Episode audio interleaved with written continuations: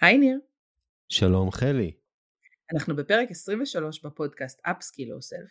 נמצאת איתנו לפרק בונוס אורית פרץ שהיא דולה למדריכים ומדריכות בארגונים, בעלים של חברת אסנס, ובפרק הזה אנחנו נדבר איתה על איך הדרכה נולדת. עשרה שלבים לבניית הדרכה אפקטיבית. יאללה, התחלנו.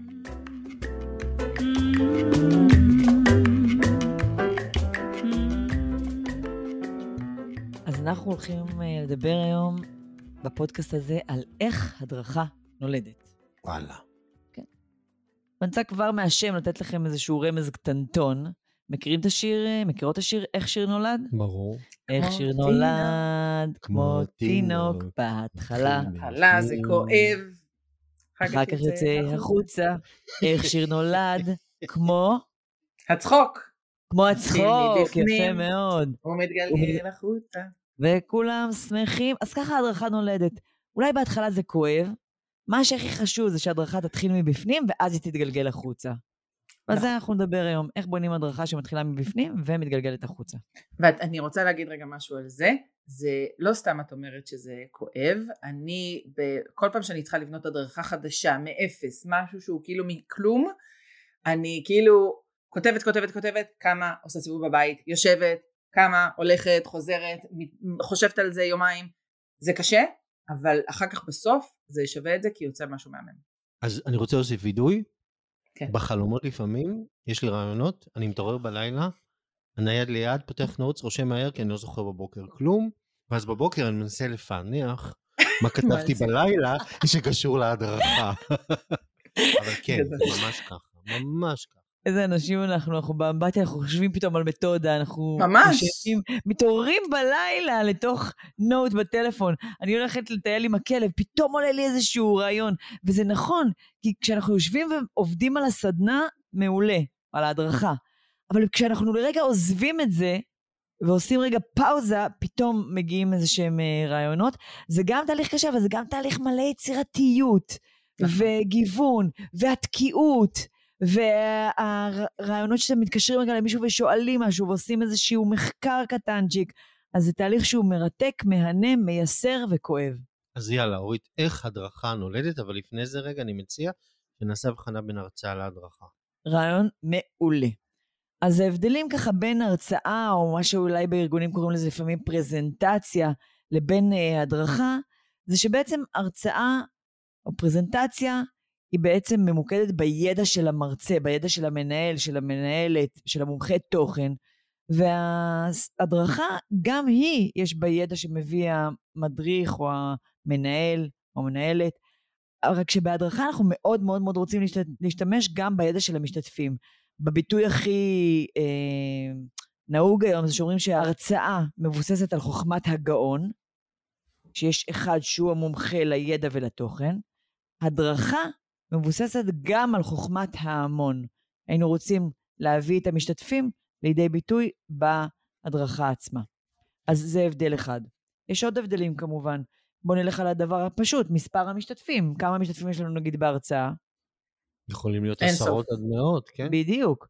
בסדנה, בהדרכה, כמה היינו רוצים שיהיו לנו בהדרכה נגיד? חמישה עשר עד עשרים. נכון מאוד. והארגונים ש... איך אנחנו מדקלמים את זה? כמה משתתפים יכולים להיות? כי אתה יודע כמה זה כואב שיש לך 25. לא, זה לא עובד. לא, זה לא. אי אפשר לנהל דיון לא ככה, זה לא, אי אפשר. לא דרך אגב, בעיניי 20 זה גם גדול מדי. אני היום הולך על 12 עד 15. בול בפוני. כי ב-20 אתה לא בהכרח זוכר את השמות שלהם, ולא, אין אינטימיות, ולא כולם יכולים לבוא לידי ביטוי, וחלק יושבים על הגדר. אז נכון שאפשר עד 20, אבל המספר האופטימלי בהדרכה של צוות, בהדרכה של עובדים בארגון, זה ממש ככה 15. אה, בואו נלך על עוד הבדל, איך הם יושבים. בהרצאה אנחנו יושבים כמו בתיאטרון, או באיזה שהם שורות, או לפעמים מאחורי מחשבים. בהדרכה היינו רוצים שהם ישבו באיזשהו חטא או בחצי עיגול, ובטח כמו שאמרת, וכמו שאני רואה אותך אה, מנחה, וכמו שאני מכירה את חלי מנחה, בלי שולחנות שחוצצים בינינו לבין המשתתפים, זה באיזשהו חטא שפתוח, וכבר מייצר איזשהו דיאלוג.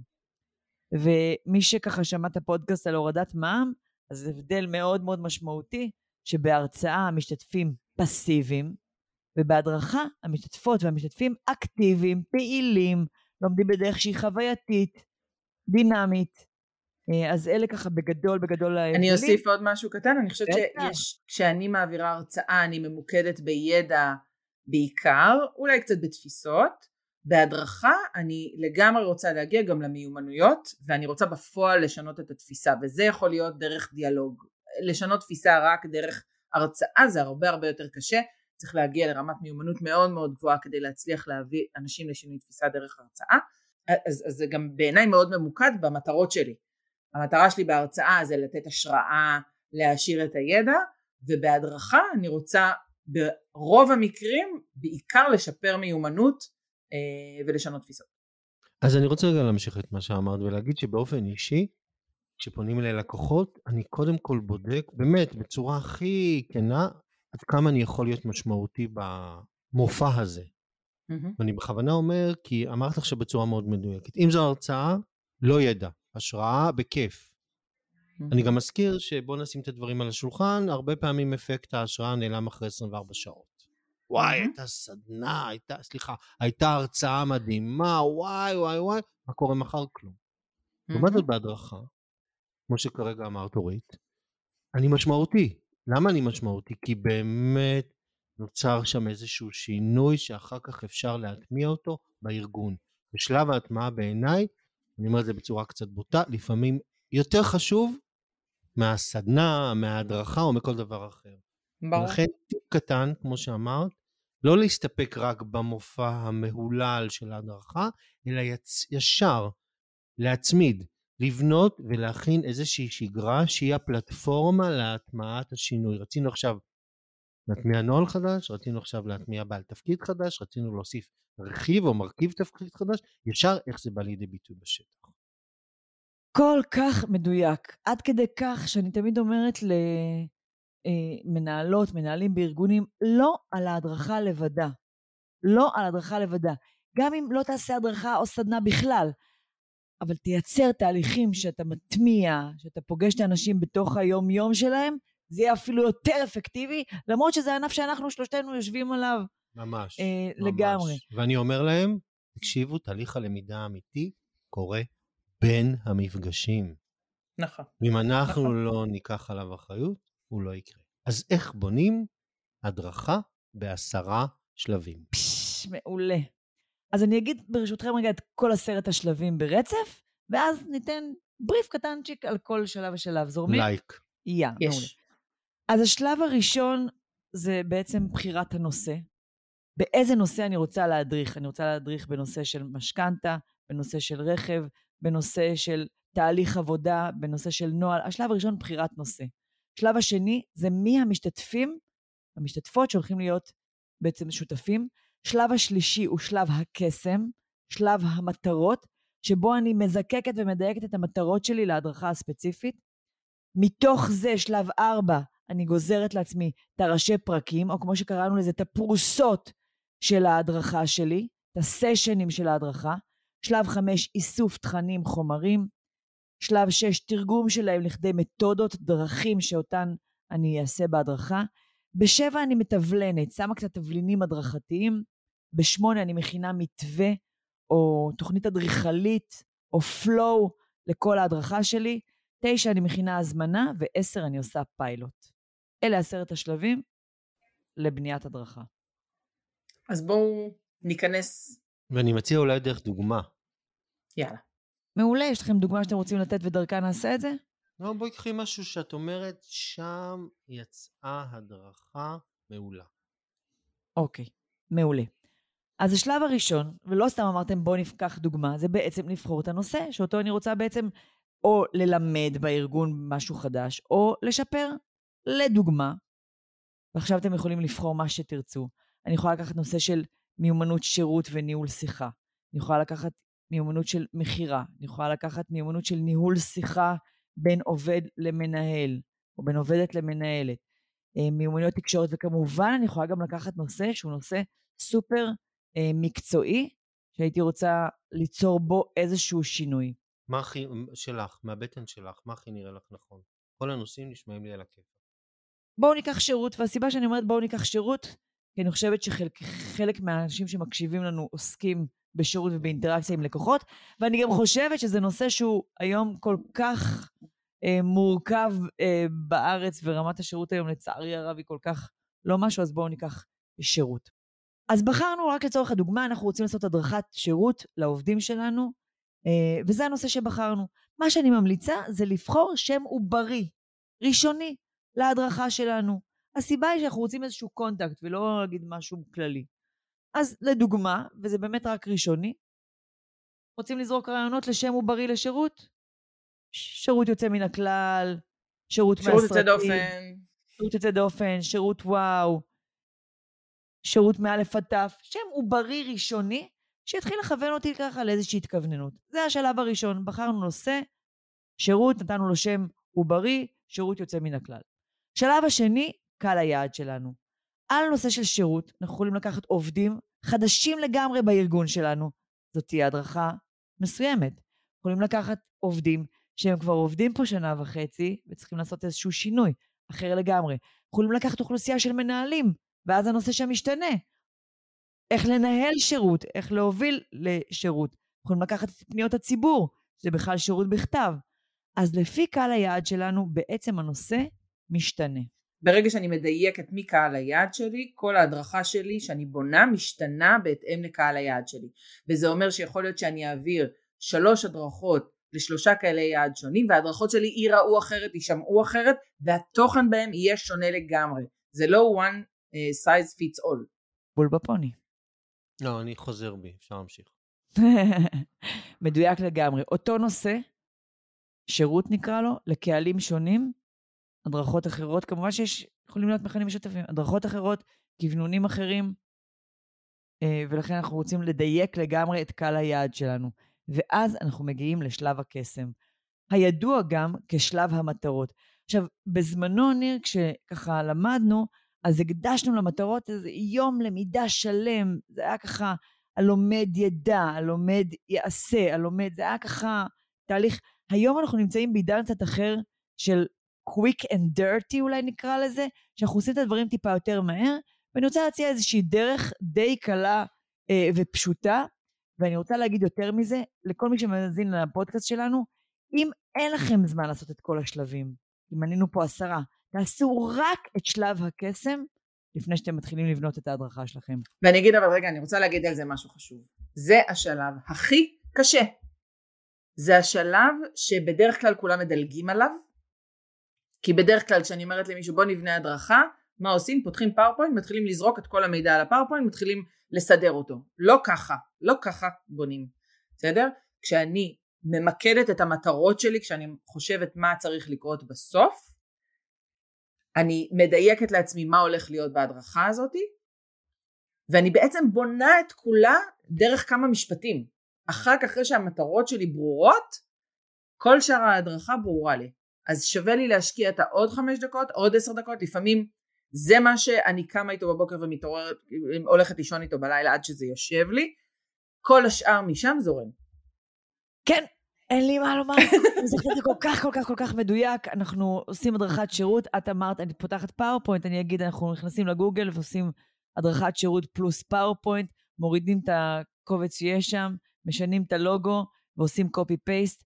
מה לעשות אחרי זה? זה לא פוגש את הנציגים, את הנציגות, את העובדים, את העובדות, הם מרגישים שזה משהו שהוא לא מותאם עבורם, אה, ולכן אנחנו רוצים להשקיע רגע כמה דקות קטנות בזה שזה יהיה מדויק. מה שנדבר עליו עכשיו גם, זה אה, דרך מעולה לאבחון צרכים, או כשאני כמנהלת מגיעה ויושבת עם המנהלת שלי, ואומרת לי, תקשיבי, משהו פה לא עובד, נלמד איך לעשות את זה בצורה הכי מדויקת שיש. מה אנחנו עושים? אנחנו פותחים דף לבן, חדש, ועושים טבלה.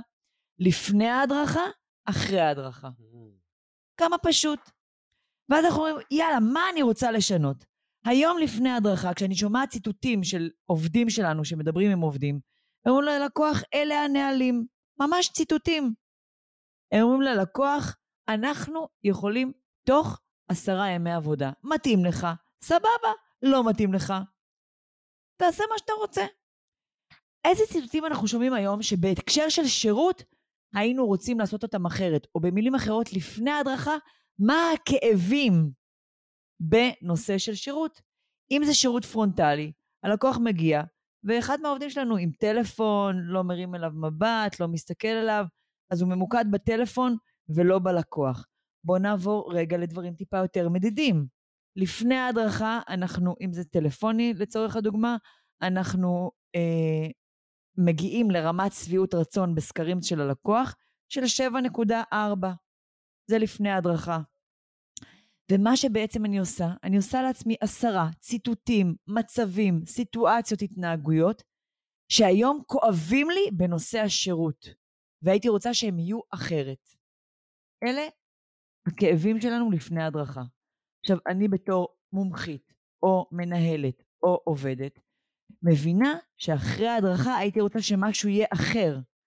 אז לכל משפט שניסחתי אותו לפני, אני מנסחת אחרי, ואני יכולה גם לעשות את זה עם המנהל או המנהלת, שזה אה, ככה אחראים על נושא השירות, או אצלו זה כואב, ולהגיד, במקום להגיד אלה הנהלים, לתת רציונל.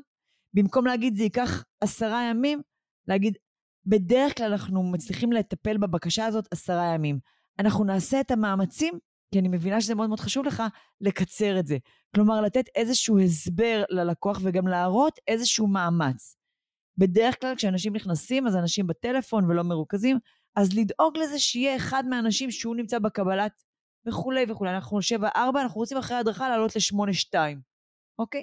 אנחנו בעצם עושים לעצמנו את הטבלה של מה המצב לפני ההדרכה, מה היינו רוצים שיהיה המצב אחרי ההדרכה. מה היינו רוצים שאנשים יעשו, מה אנחנו רוצים שאנשים ירגישו, מה אנחנו רוצים שהם יחשבו, איך היינו רוצים שהם יתנהגו אחרי ההדרכה, גם בהתנהגויות של מיומנויות רכות, וגם במרכיבים יותר ככה מדידים, ממצב כזה למצב אחר. זאת טבלה, לוקח עשר דקות לעשות אותה.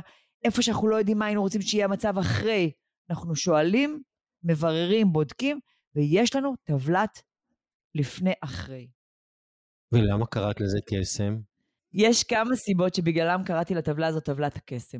קודם כל, עוד רגע נעבור לשלב הבא, ונוכל למרקר את המשפטים המרכזיים, שהם בעצם יהיו ראשי הפרקים של ההדרכה שלנו. זאת סיבה אחת.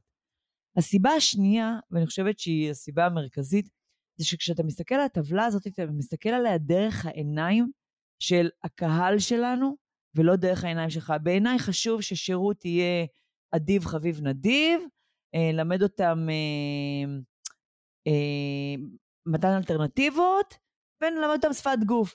כלומר, אני עושה את זה כאיזושהי אינטואיציה, מה נראה לי חשוב בשירות. מה שעשית בקסם, זה בנית את זה דרך העיניים של המשתתפים, דרך מה שקורה להם כרגע, ודרך איך היית רוצה שזה יהיה. הסיבה השלישית, שמבחינתי אתה יכול להשתמש בזה בהדרכה עצמה. Welcome. היום אנחנו מדברים עם לקוחות, יש לנו מספר ככה התנהלויות. מגיע אלינו לקוח, אנחנו מסבירים לו, אלה הנהלים שלנו. אנחנו יכול ממש להשתמש בציטוטים האלה בהדרכה עצמה, ואז הם מרגישים שאתה מדבר אליהם ספציפית, מותאם, ולא מדבר ככה באופן מאוד מאוד כללי על uh, שירות, וזה מה שנקרא, נותן להם להרגיש שמישהו פה באמת יודע מה הם עושים, יודע מה הם עוברים, נותן להם כלים כדי לעשות את זה באמת אחרת. אני רוצה להציע עוד אפשרות, אני מאוד אוהבת למקד את המטרות שאני כותבת לפי רמות החשיבה. זאת אומרת אני עושה מטרה שקשורה לידע, מטרה שקשורה למיומנות, מטרה שקשורה לתפיסה. למשל, ידע, אני רוצה שהם יכירו בהדרכה את נוהל X. מיומנות, אני רוצה שבהדרכה שהם ישתמשו בכלי של, לא יודע מה, אה, אה, במיומנות מתן רציונל או במיומנות של שיקוף לקוח. בדיוק. ותפיסה, אני רוצה שהם אה, יסבירו את החשיבות של הסבר רציונל.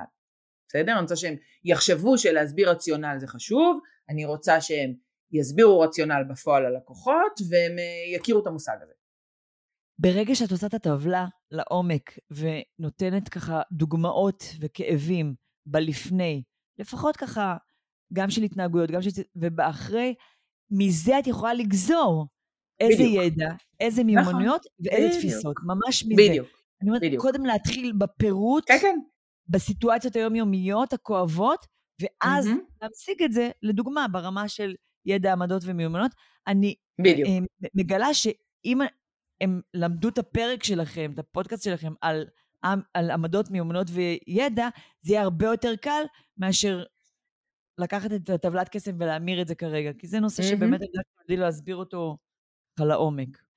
אז עשינו את טבלת הקסם, ועכשיו אנחנו לוקחים לעצמנו מרקר, וממרקרים חמישה משפטים מרכזיים, אינטואיטיבית לגמרי מהבטן, שנראה לנו שאלה הנושאים המרכזיים. ואפשר כמובן לקחת אותם לפי ידע, עמדות ומיומנויות, ומפה נוצרו לנו בעצם ראשי הפרקים של ההדרכה. 1. תפיסת הלקוח, 2. איך ניתן שירות פרונטלי, 3. מיומנויות בשיקוף לקוח, 4. אתגרים במתן שירות ופתרונות. כמובן רק דוגמה, אבל אנחנו ממרקרים באופן הכי אינטואיטיבי ורושמים לעצמנו את הראשי פרקים. עכשיו, זה היה שלב 4. יש לנו את הראשי פרקים מול העיניים, נפלא, איזה יופי. מה עושים עכשיו? עכשיו יוצאים לעבודת מחקר. בעיניי זו עבודה של סקרנות, עניין, קריאה, עיון. ויוצאים למחקר הזה בעצם כדי להעמיק את התוכן, לבוא לעובדים שלנו, לעובדות שלנו, עם תוכן אחר ממה שהם רגילים אליו ושיהיה more of the same.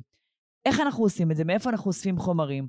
אנחנו יכולים כמובן לקרוא באינטרנט, אין איזה שום בעיה. אני ממליצה גם לראיין עובדים, להקשיב לשיחות, לתשאל אפילו לקוחות בעצמם, ואם לא את הלקוחות, אז לקרוא מחקרים או פניות ציבור שרשמו לקוחות, כלומר לשמוע גם מהלקוחות, אם במקרה הזה אנחנו רוצים לעשות איזשהו שינוי בשירות.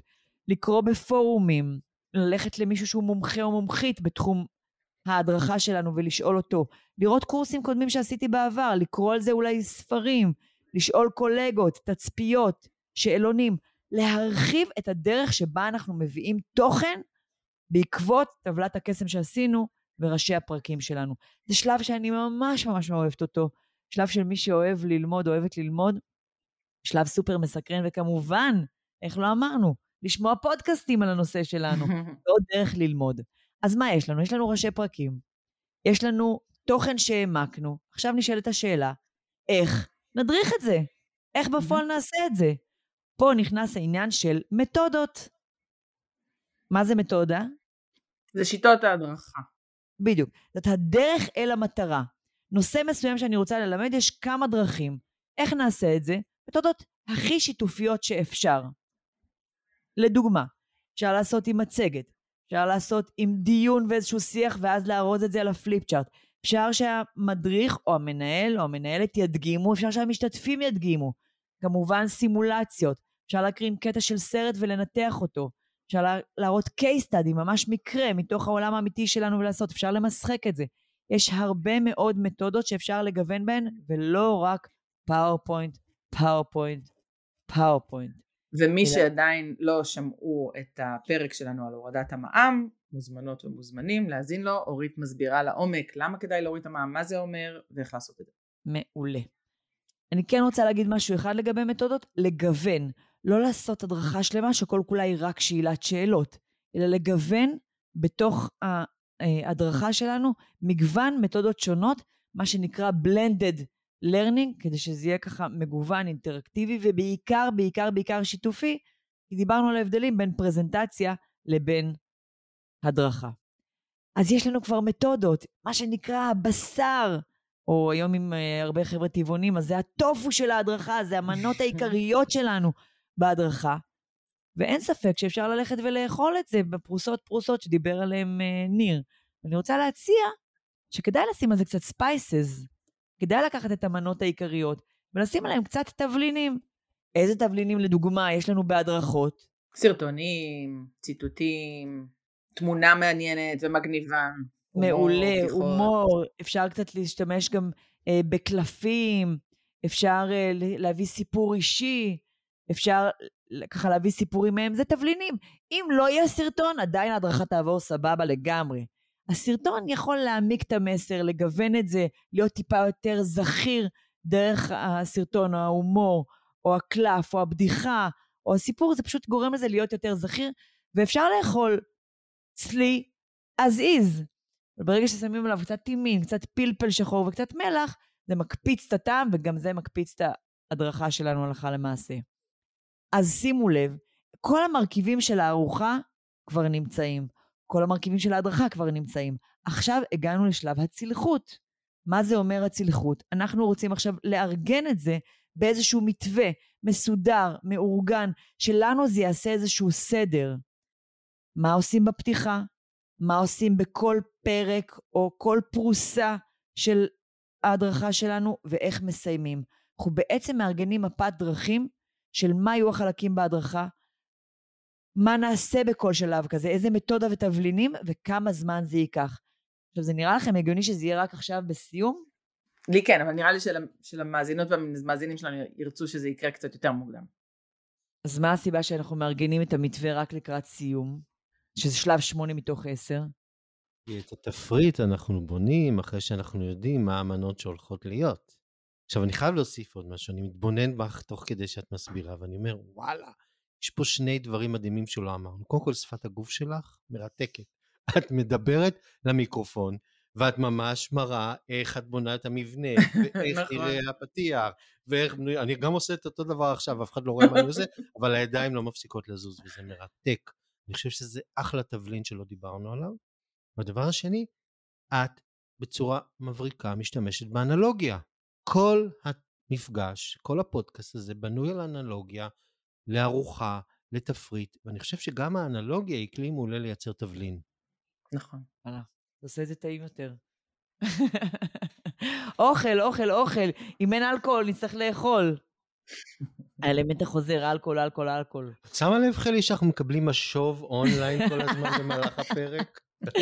חייבים לארגן פה איזה נהניתי מההכנה המוקדמת, שהייתה מפוקסת וממוקדת, וגם נהניתי מאוד מהספונטניות.